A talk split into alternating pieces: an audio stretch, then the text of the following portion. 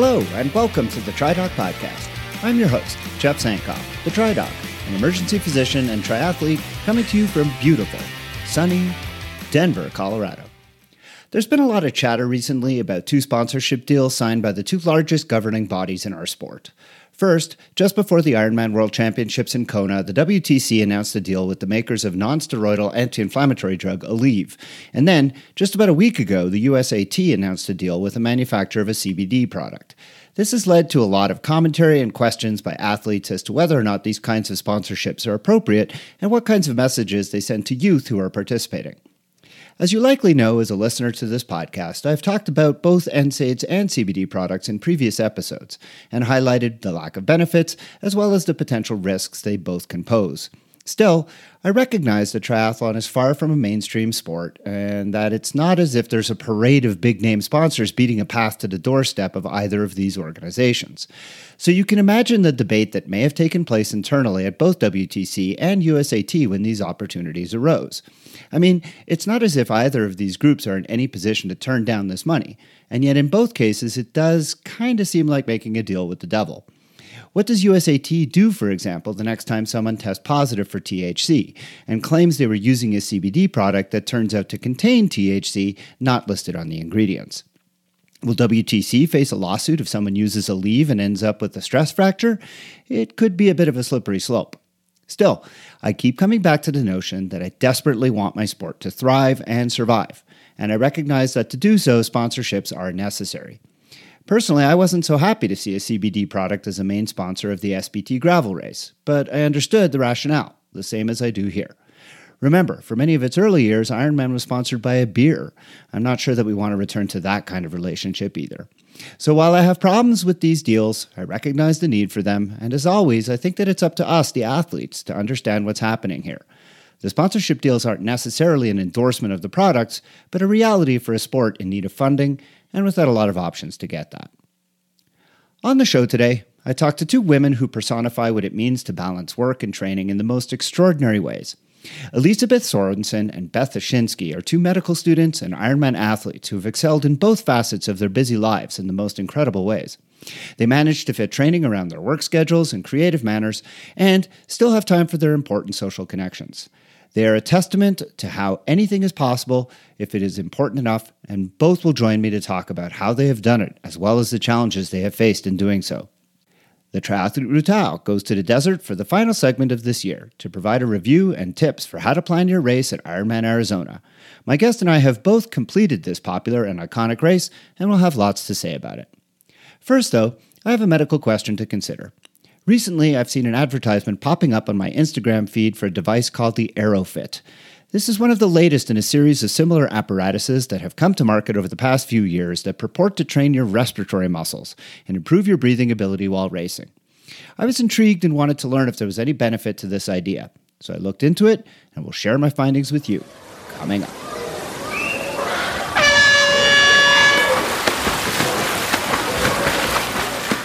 As endurance athletes, we spend a lot of time training to build our capacity to perform over a longer and longer period of time in order to race at the distances that we choose, be it sprint or Ironman.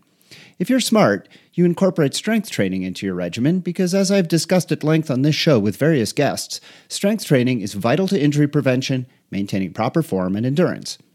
One of the muscle groups that we are generally not able to train effectively are the respiratory muscles, specifically the diaphragm and intercostal muscles, or the muscles between our ribs.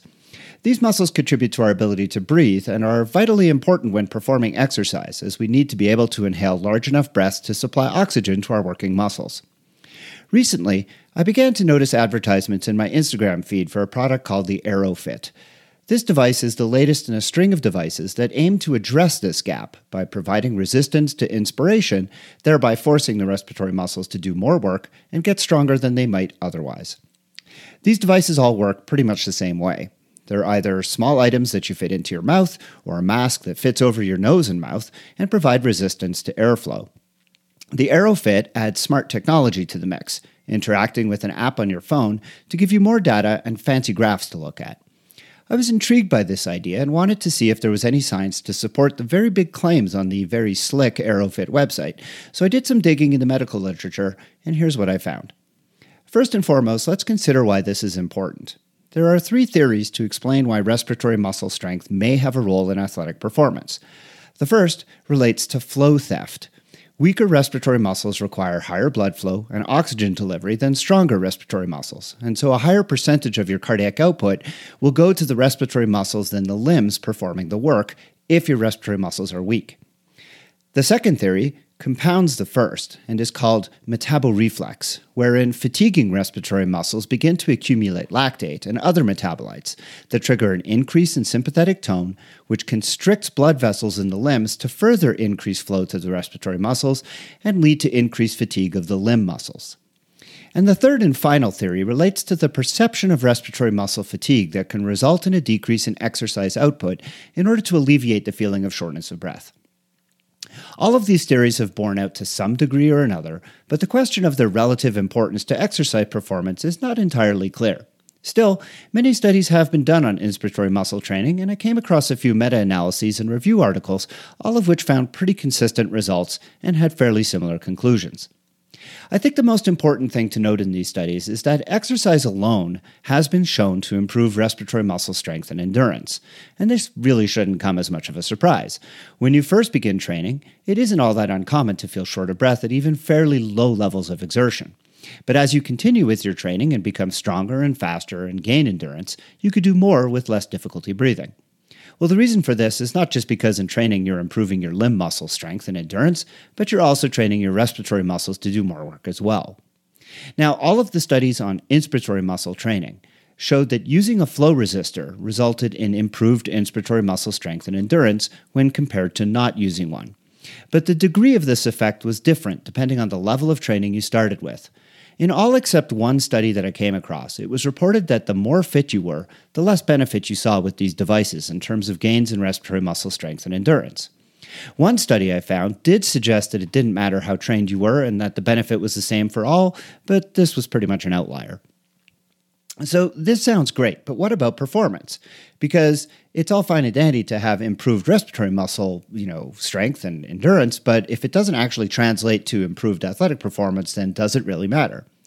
Well, many studies have shown that for short duration sprinting type activities or for time trial type activities of about half an hour, performance is actually in fact improved with the use of these devices in training. However, there are several caveats to be considered when interpreting that statement. First and foremost, these results tended to be applicable only to people who had no or very little training beforehand. In people coming into the studies already well trained, improvements in inspiratory muscle performance did not translate to improved performance.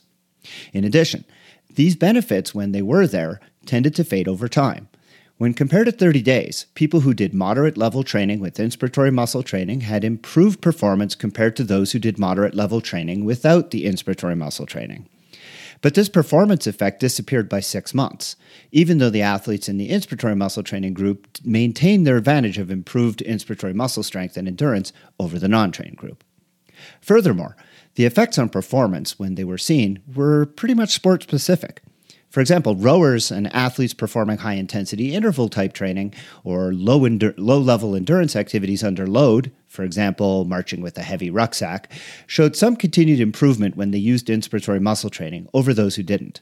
However, swimmers, cyclists, and runners showed no benefit whatsoever, despite the improvements in their inspiratory muscle strength and endurance. Now, it isn't completely clear why these disparities exist, why is it that inspiratory muscle training is beneficial in some sports and not to others? And why do improvements in inspiratory muscle strength and endurance not translate to continued improvements in athletic performance?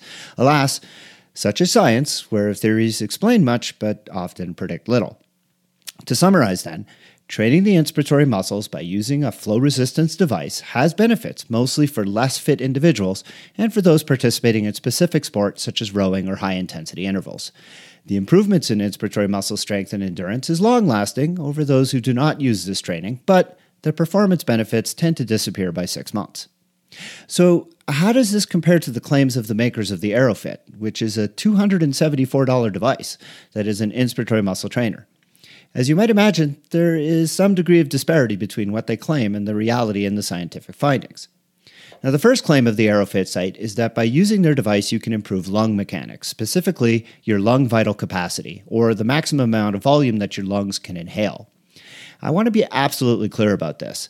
This claim is utterly and completely false and is factually disputed by every study that I could find on this matter. In fact, authors of many studies have gone out of their way to report that the use of these devices results in no changes whatsoever on lung mechanics, including vital capacity. So, Airofit, not off to a great start. The second claim on the site is that the use of Airofit can improve respiratory muscle strength and endurance. While I have found no studies particular to this specific device, I have no reason to think that it's any different than any of the other devices out there, so this is likely true. However, on the same page, Airofit goes on to claim that there are studies demonstrating performance benefits of this kind of training, specifically to cycling and running. And as you now know, that's simply not true. The third claim on the site relates to improved anaerobic tolerance, and this is just plain nonsense. There is no published research anywhere on this, and these claims are simply not supported by any basic physiology. The gobbledygook on the site page, wherein they try to explain how the device achieves this, also really makes no sense. The last of the claims on the website relates to some supposed psychological benefits you can get from using the Airofit and being able to take deep breaths when faced with stressful situations so as to be able to perform at your best. I honestly don't know what this is all about, and I'm not going to comment on it except to say that deep breaths never really hurt anyone, but I'm not sure that you need to spend $274 to be able to get this benefit. So, to sum up, inspiratory muscle training does in fact work to improve inspiratory muscle strength and endurance, but its translation to performance is not really relevant to most triathletes and doesn't last very long. My advice here save your money and breathe easier. Do you have a question for me to answer on the podcast? Send it to me at tri underscore doc at icloud.com.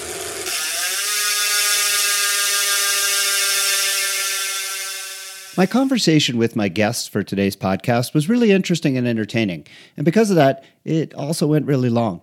As a result, I've decided to split it over two episodes. Here then is part one of my conversation with Elizabeth Sorensen and Beth Ashinsky. Training for triathlon, especially for the longer distances like 70.3 and Ironman, can be a major endeavor. The commitment that athletes must make in undertaking these kinds of races can seem daunting and indeed insurmountable to many, and it likely keeps a lot of people from getting into the sport in the first place. Others will stick to shorter distance, believing that these are easier to train for and won't become all consuming. But then there are those who feel the allure of racing those longer distances and who aren't satisfied by the short course offerings. Well, I'm excited to be joined by two women who have stared down this challenge and managed to succeed with long distance triathlon in incredible ways, and while doing so, balance busy lives as medical students and maintain their social relationships. Beth Ashinsky was an avid athlete growing up in Westchester County, New York, where she played multiple field sports. While in college playing soccer, she sustained multiple knee injuries requiring surgery, and it was through that process that she developed a keen interest in pursuing a career in medicine and specifically in orthopedics. After college, Beth moved to Baltimore, where she took a lab research position as a fellow at the National Institutes of Health, and she picked up long distance running as a way to stay fit while in the lab. She swam with the Masters team for cross training and then decided on a whim to buy a road bike and do an Ironman in 2014 without any previous triathlon experience. While Beth was in the lab, she balancing studied for the MCAT, which is the medical college admission test, applying to medical school, publishing numerous first authored scientific papers, as well as waking up at 4 a.m. to swim, bike, or run. As a last minute decision, Beth registered for Ironman Syracuse 70.3, and the next month she crossed the finish line at Ironman Lake Placid and was then hooked. She's currently an MD PhD student in Philadelphia, where she continues to train under her coach, Alyssa, Alyssa Godesky, and performs exceptionally well at races, including multiple age group podium spots at both the 70.3 and Ironman distances, most recently at last month's Ironman Maryland, where she finished fifth in a sprint for the final podium spot over my second guest. Elisabeth Sorensen was an undergraduate at Wheaton, where she double majored in theology and health sciences and ran Division III cross country and track. As an undergraduate, she developed an interest in sports medicine and sports performance research, but spent the majority of her extracurricular time invested in community service. She volunteered at the medical clinic of a homeless shelter in Chicago and even spent a month living in the shelter in order to form relationships with the people staying there. She also volunteered at a nursing home as well as a free medical clinic for the uninsured. During the summer, after being accepted to Stony Brook Medical School in New York, Elizabeth signed up for a sprint triathlon and, much to her surprise, finished first in her age group and as the fifth female overall, even though she raced on a bike that she borrowed from her mom. She continued to compete in sprint and Olympic triathlons during her first year of medical school, and during her second year found herself with some more time as the academic demands lightened, and so she decided to try her hand at a 70.3. Like Beth, after her first 70.3, Elisabeth was hooked on long triathlon. Since that time, Elisabeth has several podium finishes to her name at both the 70.3 and Ironman distances, and just last month finished sixth at the aforementioned sprint at Ironman Maryland. These two incredibly accomplished women have graciously agreed to join me today on the TriDoc podcast. Welcome to both of you, Beth and Elisabeth. It's good to be here. Great to be here. I want to first apologize for condensing the bios that both of you sent me. I'd honestly want to read them both exactly how you wrote them because you are really quite remarkable individuals, both on the course and off. But I'm afraid that would have used up this entire segment. Um, one of the first things that I remember remarking to Elizabeth when we first met via Instagram was how impressed I was at the discipline and motivation that she had to continue to get all of the training done while going through medical school. I'd like to hear from both of you how you've managed manage this and how you keep things in balance. And why don't we start with Elizabeth? Uh, sure. Um, so I'm not really sure that I have any magic formula for making it happen in terms of balancing both things that are kind of huge undertakings. So much as I love, absolutely love long distance triathlon, and I knew it wasn't something that I was ready to give up during my clinical year of med school. So I kind of just made a commitment to myself to make it work, um, even though logistically I knew it was going to be difficult. It was worth it to me to try to figure out how to make it happen. Um, so, that being said, um, I feel that I had to really just learn efficiency with the limited time that I did have. Um, so, I found there was a lot of downtime while I was actually at the hospital on my clinical rotations. Um, so, actually, let me back up a bit and explain um, kind of for people who are less familiar with how um, the medical education works. Um, in your third year, you do clinical rotations in which you're in the hospital.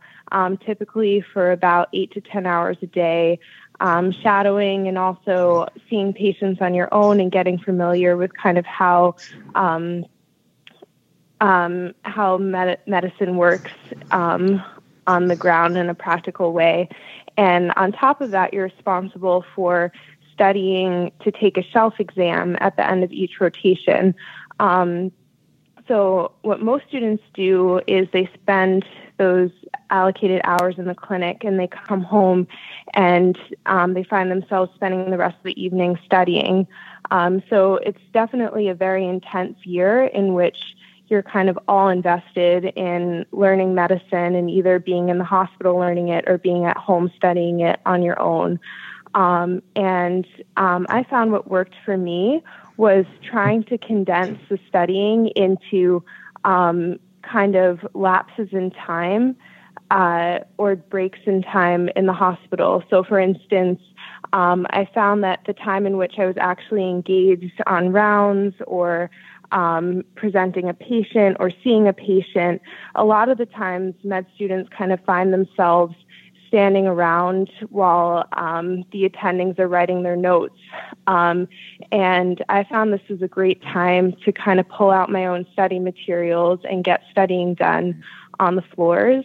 Um, okay, that's a so, level of efficiency that I like never had. so um, I kind of found that um, like a couple minutes of t- um, small pockets of time here and there, even if it's just five minutes, I can pull out my phone and I can get one practice NBME question done. And that's just one less that I have to do later that evening. Um, so I kind of came to see studying as something that can get done throughout the day without having to um, sit down and have it done all at once, if that makes sense. Yeah, it makes sense. I just uh, I can't imagine doing it myself. uh, how about you, Beth? What was uh, what's been your approach um, to keeping a balance? So I am not quite at my clinical years yet, but I will speak to something along similar lines in that I've always like since playing um, high school soccer and trying to get recruited for college. Like I was always in the car. I was always traveling to some sort of event, a tournament. Um, and I always had to study or do my homework in the car. And so when I was at practice, I was at practice, and that's where um, all my energy went to. And the same thing in college, like we were constantly traveling for games. And then when I moved on to more individual, like an independent sport, triathlon, um, it sort of posed my own freedom to dictate my own schedule. But that being said, um, I think I was just so accustomed to um, compartmentalizing these sorts of things. And um, I would wake up in the morning, and that was my swim, bike, or run time. I would be in the lab. That was my lab time.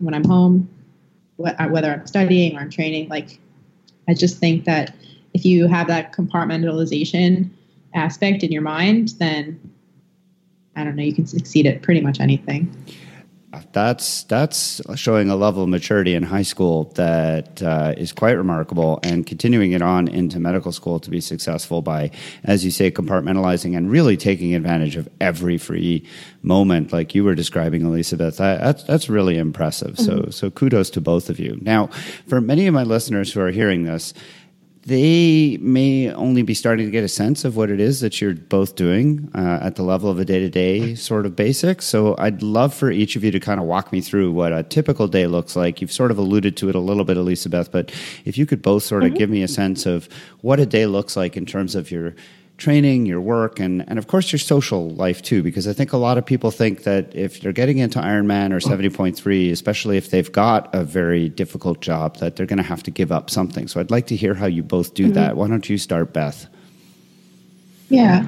Uh, let me just take you through like a quick Monday through Sunday sure. uh, day in the life. So Monday, I would say, is my like active rest or full rest day. So that's a day where I would sleep in a little bit later, maybe to like six, get to the pool around seven, do I don't know anywhere from if I'm in an iron if I'm building for an Ironman, four to five thousand. And then Tuesday we start building stuff back up slowly. So I'll have a double workout day. Um, in the morning, I'll do either a run or a bike, and evening, vice versa. So during the day, I work in a lab, and so that you know in medical school, you're in the hospital on a uh, attending physician's time. In a lab, you're sort of on your own time. You finish, you come into the lab when you feel, you go to your meetings, get out when you've you know done with your work or your experiments for the day. So this PhD year that I'm in right now um, has given me a lot of freedom to build my own schedule. So I would come home. Uh, my fiance and my dog will be there. My fiance does not do Ironman. He uh, runs leisurely. So he's all into it. He just lets me do whatever I want. He, you know, doesn't really affect our social lives uh, too much during the week. Then Wednesday is the same thing, a double workout. Thursday, a double workout.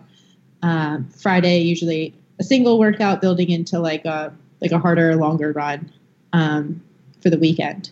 So then Saturday would be a long swim in the morning, and then in a high Ironman build up to a 100 mile bike. And so this I'm out all day. Um, I do not see my fiance pretty much all Saturday until the evening. Um, I come home, he will make me dinner, and dinner's ready, and we enjoy our evening, and it's pretty much amazing. And then sat- Sunday, uh, pretty similar routine, except this time either a very long run or two moderate to long runs, one in the morning and one at night. Okay, busy, busy life there. Yeah, I, I, know that. I know that life. So I, I mean, just I, you know, I'm not going to get into my own sort of schedule, but I, I have to throw family on top of that because I've got kids. Yes. So, so yes, I'm well aware. yeah. I'm well aware of what you're describing. Elizabeth, what what does a typical day look like for you?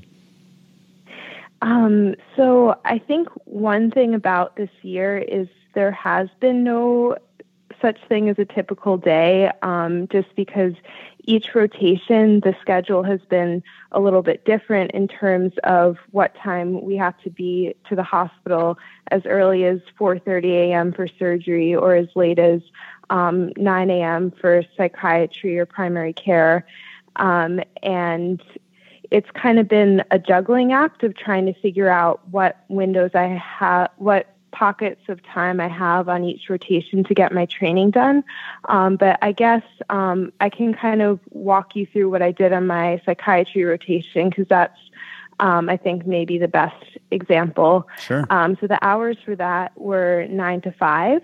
Um, so I would wake up at around five or five thirty um, and get in a morning workout, either a session on the trainer or on the track, um, and then I would take the train to the hospital and study on the train. So I'd get in a half hour of studying or so on the train, and then I'd be in the hospital from nine to five, um, and then it would be about a half hour wait for the train and another half hour ride home. So I would get another hour of studying done then. Um, so at that point, I would have gotten about an hour and a half to two hours of studying done, and I would call my studying for the day complete.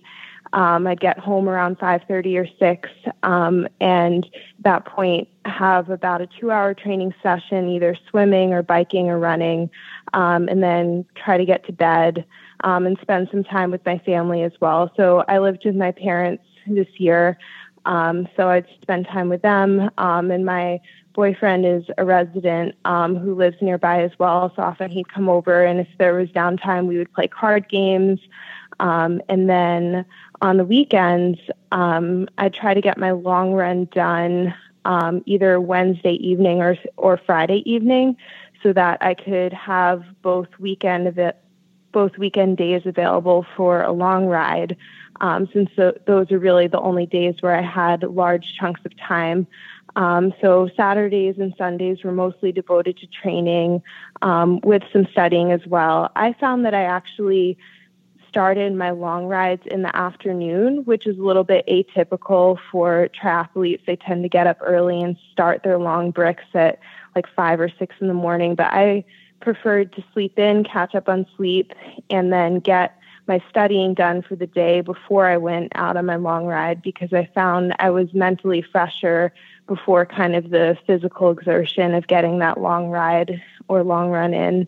Um, and on Sundays, I would go to church and spend time with uh, my older brother and my nieces. Um, so I definitely still had time to spend with my family, and I also would make plans to train with my friends.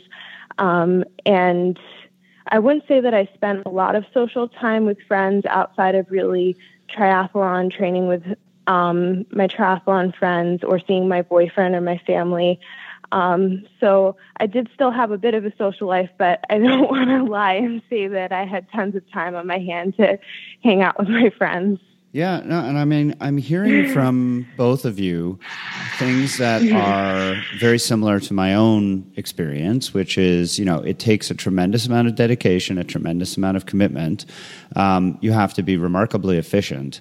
One of the things that mm-hmm. I find uh, as a physician on the other side, uh, you know, I've done what you guys have done. I've done the residency, and I, I really only got into triathlon afterwards when I was an attending and had say a little more of a cush life. Um, you know, one of the things that I struggle with is fatigue. Um, I, mm-hmm. you know, my schedule is much more difficult than a typical Ironman athlete's schedule. Uh, I have overnight shifts that I have to do. Uh, mm-hmm. I have to work around not only my job, not only uh, squeezing my training in, but I also have a family, and I, I work very hard to make sure my training doesn't impose on them. And what that ends up doing is putting me in a position where I'm often training when I'm fatigued. And I imagine that's probably the same mm-hmm. for both of you. And I'm just curious how you try to balance that and how you try to make the most of your training sessions when you're doing so in a somewhat fatigued state, but knowing that that's really the best you've got because of you know your mm. what you do. Elisabeth, why don't you start with that one? Sure. So I think for one thing, I've um, had to just give myself grace in terms of sleeping when I need to sleep.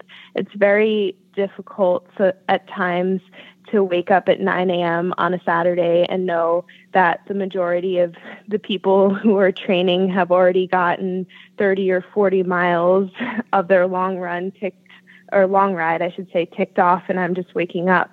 Um, but I think I really had to have grace with myself and realize that um, I'm only human and I need sleep and I haven't slept enough during the weekdays, so I need to take advantage of um, the opportunity to catch up on sleep on the weekends. Um, and I think at times I've also had to just adjust my expectations when I'm super tired. Um, I remember there was one long run in particular where my coach had assigned me um, pace ranges for each of the miles that she wanted me to hit. And I was on my surgery rotation and it just had a super exhausting, physically and mentally exhausting week. And I ended up adjusting those paces to about one minute per mile slower than what she had given me. But I just knew that I didn't have it in me to hit the paces I was supposed to without just completely um, breaking my body down beyond what I could do. Yeah, that makes sense. And Beth, what about you? How do you deal with the um, fatigue and having to train when you're yeah. tired? I definitely have to um, decide whether my fatigue is due to a lack of sleep or due to a lack of increasing my training because I definitely um, prioritize going to bed at not gonna lie to you 8 p.m like 8 p.m is I, I hop into my bed i wind down and i go to sleep because I, i'm waking up at you know in the fours in the morning like there's just no way I can get any less than that. But um, I will say that um, towards this last Ironman build, I think my coach was expecting a little bit more out of me physically. So my workouts were putting me um, at more of like a muscular fatigue. And I think that is something I had to check in with myself in the workout and say, okay, am I tired because you know I have done a lot this week physically, or because I didn't sleep well last night? And I think when it's um, I didn't sleep well last night, I'm a little bit I guess, more motivated to get the workout done with so I can be done with it. And then I think it makes it a little bit more challenging when you're physical when you're physically unable to hit those paces and you have to manage your expectations for that workout. So yeah. I would say it's definitely about checking in. Yeah. Um, you know, one of the big barriers for entry to triathlon remains the cost of the sport. Um, mm. The equipment is, you know, it's not cheap. Uh, bikes, especially mm-hmm. today's super bikes, are very expensive.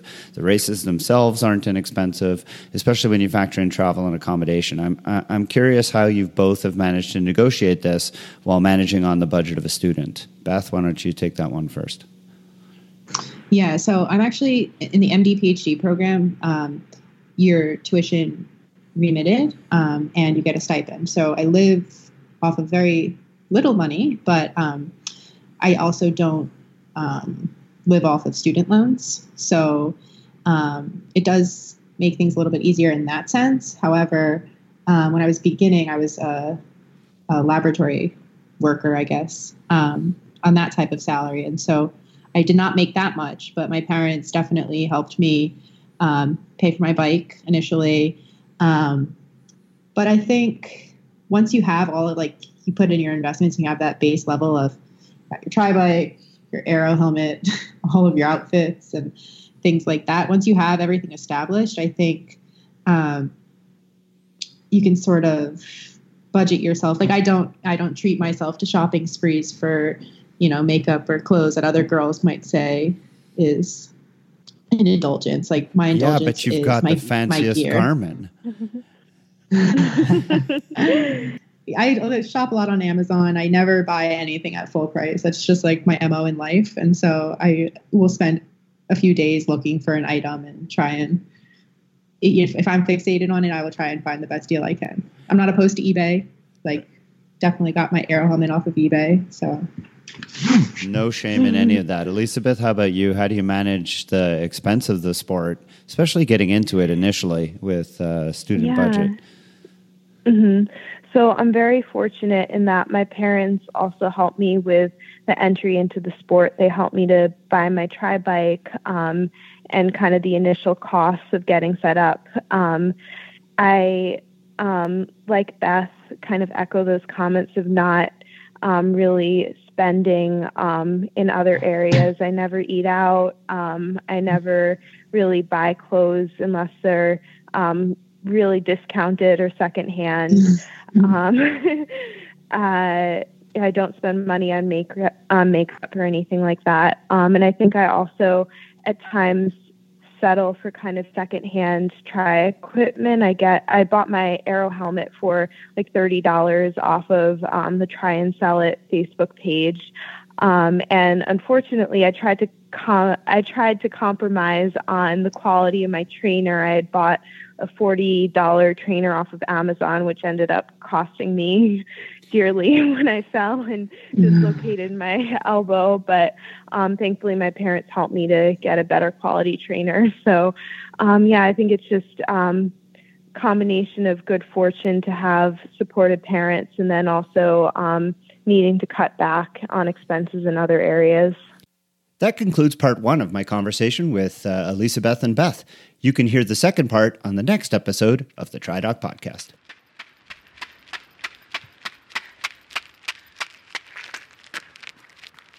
And now it's time for the Triathlete Utard, that segment of the show when I'm joined by a guest to discuss, review, and give a sort of travel guide to one of the popular races on the WTC circuit. For today's episode, we will be visiting the late season desert race of Ironman Arizona. And joining me for the discussion is my good friend and sometime training partner, Michelle Hildebrand. Michelle is a multiple podium finisher in both the Ironman and Ironman 70.3 distances and has qualified for both the 70.3 World Championships numerous times and for the Ironman Championships twice, racing in Kona the last time just a few short weeks ago. Her qualification for Kona actually came at the 2018 Ironman Arizona, and she'll be returning to Tempe in just a couple of weeks to take on this popular race once again. For now, though, she has been gently coerced to take a break from her training and join me for a discussion of this iconic race. Welcome, Michelle. Thanks, Jeff. Okay, so we always start this discussion with uh, a question about how popular this race is. Is it one that signs up very quickly? Uh, is it one that you can wait on to uh, pull the trigger? How fast do you need to consider this one? So I'd say years ago you had to go down and volunteer and certainly be kind of ready to go to sign up immediately. But it seems like in the last couple of years it's slowed down a little bit in terms of registration. So you've got a few days, even to a week, to get signed up for Arizona now.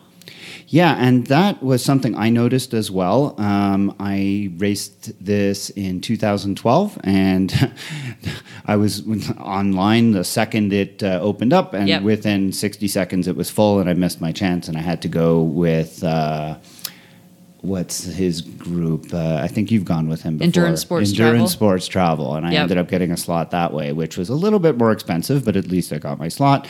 And uh, I have heard exactly what you just described: is that it now uh, takes a little bit longer, but it does still sell out, so you can't wait too long. Exactly. It does still sell out, and it's probably one of the largest Ironman fields in the U.S. I think there's over 3,000 people this year on the bib list, so quite a big group will be down there in a couple weeks. All right.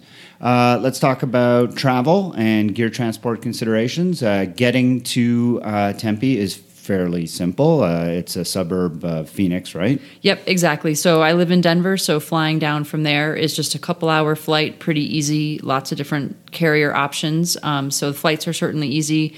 There's lots of Airbnbs, different hotels kind of nearby, and we actually just booked our accommodation about a month ago and got uh, an Airbnb kind of right near the race site. So um, really easy from that perspective. And then in terms of taking bikes down, again, living in Denver, we have the luxury of having Pro Bike Express here, who drives all of our bikes down. So we drop them on a Tuesday morning in Denver at a bike shop nearby, and then they show up down there by Thursday, which and, is great. And Wes does a great job. He uh, Yep. services uh, the whole front range. I know he picks up bikes in uh, Boulder, Golden, Denver, and Colorado Springs. and then even Utah, And actually, then he'll U- swing yeah, through. I think he swings through Utah on his way, and uh, he services quite a few races during the year. So Pro Bike Express is definitely worth checking out. I know also uh, Tri Bike Transport also services this race, so two uh, good options uh, if you're uh, coming from outside of the uh, Front Range area, and then of course Pro Bike Express if you're in the states we mentioned. Um, in terms of, uh, I just want to go back to the Airbnb. Um, I know a lot of uh, cities that host Ironmans have issues with, you know, the accommodations really like raise their prices and have mandatory minimum stays around races. Is that the case with this race? I have not found that to be the case. Um, last year when I raced Arizona, we booked only probably four weeks before the race, and this year we booked maybe six or seven weeks ahead of time. And both times we were able to get a, a condo for just four nights. Um, and I'd say the kind of advertised rate is less than $100 a night, plus the fees and such. It adds up a little bit, but um, that certainly is pretty affordable, especially if you compare it to some of the other races like Placid that are really expensive to go to and stay at. Yeah, and it's a really good time for this race because Mm-hmm. it's uh, the week before Thanksgiving. Uh, there are tons of places that a lot of snowbirds keep, and they haven't gone down there yet for the winter. So there's Yep. generally a lot of places that are available, which is great. For sure. Is there any reason to get there earlier than a couple of days before the race? Uh, I know that you know the Phoenix area isn't necessarily a huge tourist destination, but uh, would you you know recommend taking the family or you know going down earlier? I think it really depends on the athlete. Um, I'd say typically if I'm going to a race site that I don't know very well, um, and it's an important race to me, I'll try and go down typically kind of the Wednesday before a Sunday race.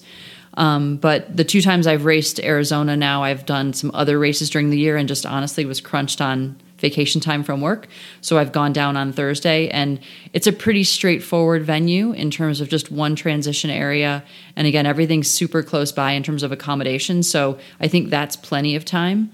Um, in terms of other things to do in the area, I'm sure there are, but honestly, I haven't really explored that part of it. I've just kind of been down there um, in and out for the race. Is there any reason to get there to see anything, to familiarize with the course? I know when I was there in 2012 when I did the race, I actually liked doing uh, the early part of the bike course, just the part up to the beeline, because I know it was a little bit tricky. I don't know that I had to do it because it was actually really well marked on race day. Um, I don't remember. Is there a practice swim available? There is a practice swim the day before, and um, the water in Tempe is pretty cold, or in Arizona, I guess, for the race is really cold. Last year it was below 60. I'd say they advertised it at 60, but felt pretty darn cold to me. So it was good for me to do the practice swim the day before, um, just to be comfortable with kind of that shock of getting in the water and you know make that final decision of am i going to wear two swim caps? Do i need earplugs? Um, those kind of things. So i think definitely doing the practice swim is a really good idea. Um, in terms of the bike course i personally didn't ride any of the bike course. Um, there are a couple of turns like you said kind of getting out of town onto the beeline um, so i did drive it in my car but um, i don't see a real need to ride it and there can be some traffic on that first part so i, I personally try to avoid roads with with a lot of cars on them especially in areas that i don't know very well Yeah. Okay, so let's uh, turn our attention to the course. Uh, let's begin with the swim. It uh, takes place in the Tempe Town Lake, which is a generous name for what the body of water actually is, which Yep. is a somewhat stagnant reservoir.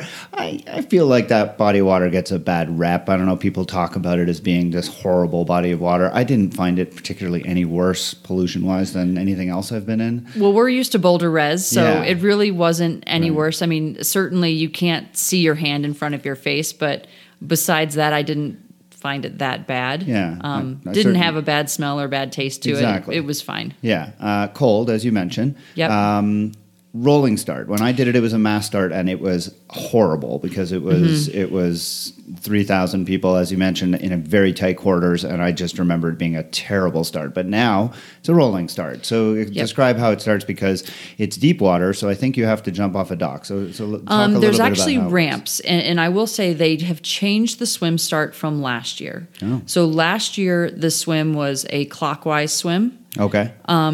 And you kind of had to walk maybe a quarter mile down to get into kind of the the start where the rolling groupings were. Um, this year they've switched it, so now it will be a counterclockwise swim, which depends on which side you breathe. For me, it's actually a good thing. Um, I believe the reason they made the change was to make the longest portion of the swim away from the sun, um, which will certainly be a help.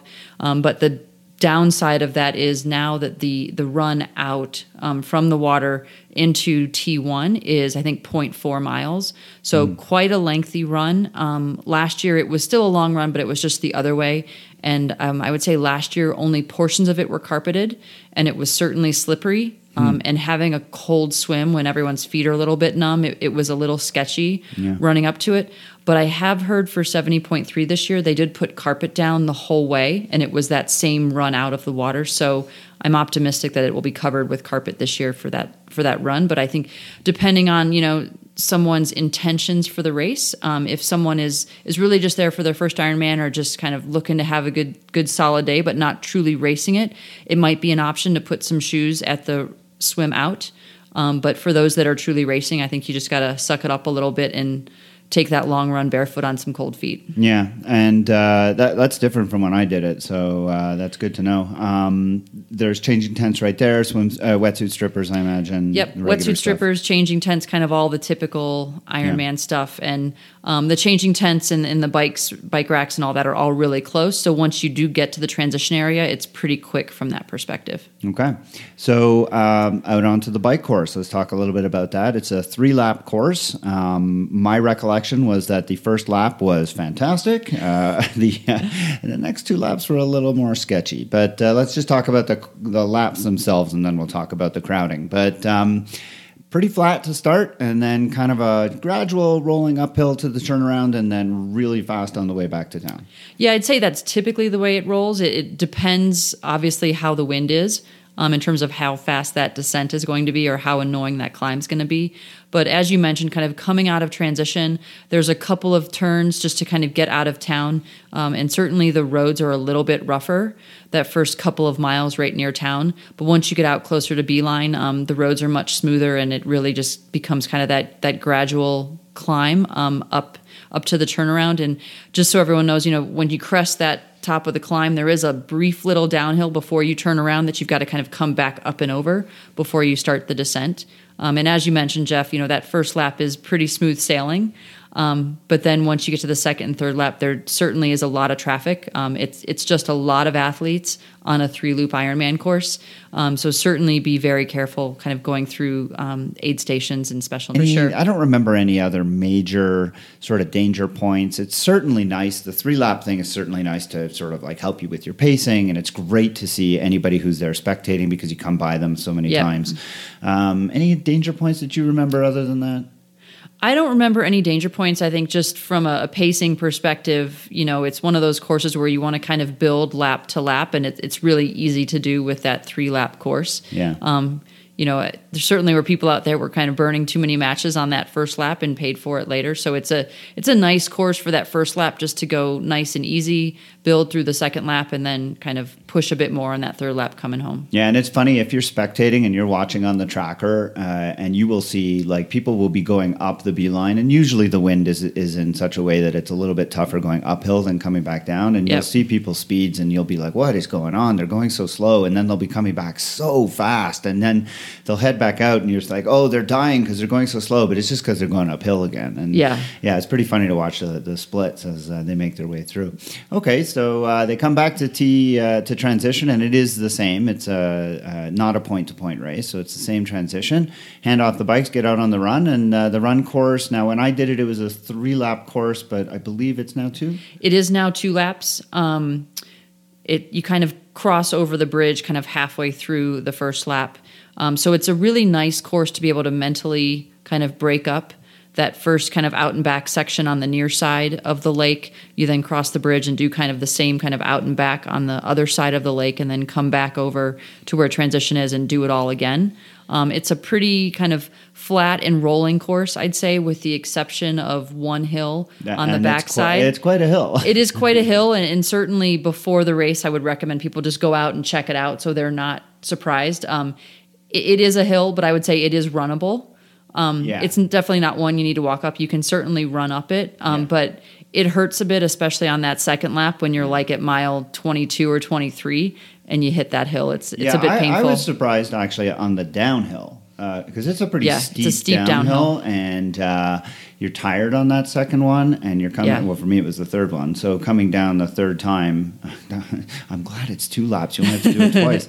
Uh, coming down that uh, hill the third time, uh, I, my legs were tired, and it was tough to sort of you know because you're trying to keep yourself under control, and uh, Yep. you're tired. But I will say that once you get down that hill, you know you're in the last like three miles or yeah, so. two or three miles, I think, after you come down that backside. But yeah, definitely check it out before the race because Yeah. it, it's a bit of a surprise compared to the way the rest of the course is. And the run course also has mixed surfaces. Um, a lot of it's concrete, but there is some crushed gravel, which is just again nice to kind of break up the the monotony and and ease the legs a little bit. Yeah, and there is uh, for the concrete part. There's actually a like a gravel sort of thing, Mm-hmm. gravel sort of that people have sort of beaten trail on right next to it, and so Yeah. I, I remember running in that as much as I could. Yeah. Aid stations, uh, very well. They're spaced well. yeah, well the usual kind of once once a mile is an aid station. So um, yeah, pretty pretty straightforward and easy. Yeah, and I remember this being a very well supported race. Uh, I remember great crowds along the run course. I remember lots of uh, really great support. Pretty much even like, I mean, there were parts of the run course where you didn't see many people, but pretty much all along there was quite a bit of support. Yeah, there are there is really great support throughout, and I'd say lots of tri clubs that put up their tents along the course and and have big parties along the way. So it's definitely a fun place to do a run. Um, the one thing I would caution folks, and something that that my friends found last year, is spectating can be a little bit of a challenge if they're trying to follow you on the near side and the far side of the lake. And the reason is that there are certain places you have to cross the bike course to get over to the other side of the run. And just with the, all the bike traffic going through, the spectators would have to wait to cross at those points. So just be aware that if you're trying to move around a lot on the run course, it may take longer than you think it should Right. because you're having to wait at some crossing. So I've done this. This Ironman Arizona is one of six uh, Ironmans I've done. It's one of ten that you've done. Is that right? 10 or so, yep. And uh, I definitely like this race. It's one that I definitely recommend highly to people. It's not. I mean, if you are trying to get a Kona slot, it's a tough one, right? Because this is where all the people who are coming off Kona, they've taken their six weeks and they show up hoping to qualify. again. I'd say typically yes. Um, like any Ironman race, it depends year to year, Yeah. and and the level of competition can certainly flux, fluctuate. Um, last year was was I would say a weaker year um, in some of the age groups, and it's one of the reasons I ended up going there kind of last minute um, after I didn't qualify at my earlier race to to try and grab a slot at Arizona, and was fortunate to do that.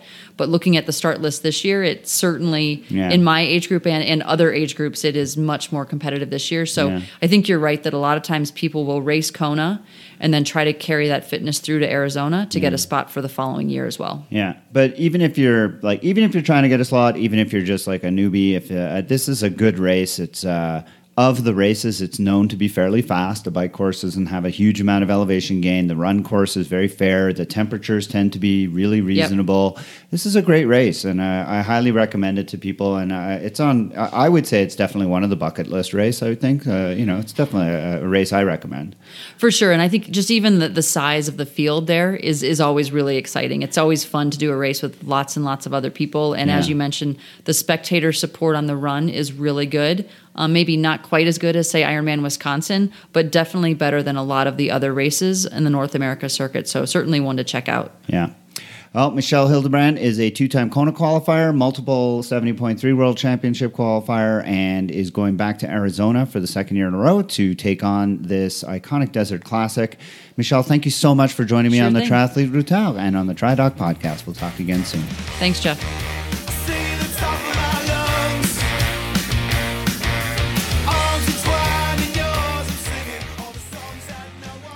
That's it for another episode of the TriDoc podcast. I hope that you enjoyed listening to it as much as I enjoyed bringing it to you. Links to the medical references as well as to everything else discussed on the show can be found in the show notes at www.tridocpodcast.podbean.com. I hope that you'll check out and subscribe to the TriDoc Coaching YouTube channel, where periodically over the coming months you'll find new video content, including a recent uploaded video with a review of the Cycliq Integrated Video Camera Bicycle Lights, the 6 and 12 CEs. My experience over the past several months condensed into about a 27 minute video. Leave a comment and hopefully you'll subscribe. You can also check out the TriDoc Podcast Facebook page, where you can give it a like and a follow. If you have feedback or a question for consideration to be answered on the program, please email me at tri underscore doc at icloud.com. And I hope that you'll consider leaving a rating and a review wherever you download this program. If you're interested in coaching services, please visit www.tridoccoaching.com, where you can find a lot of information about me and the services that I provide. The music heard at the beginning and the end of the show is Radio by Empty Hours and is used with permission. This song and many others like it can be found at www.reverbnation.com, where I hope that you'll visit and give small independent bands a chance. The TriDoc podcast will be back again soon with another listener question for me to answer, part two of my interview with Elisabeth Sorensen and Beth Lashinsky, and Janetta Iwaniki will rejoin me for the first Reels for Wheels segment, heralding a return to long trainer rides over winter. Until then, train hard, train healthy.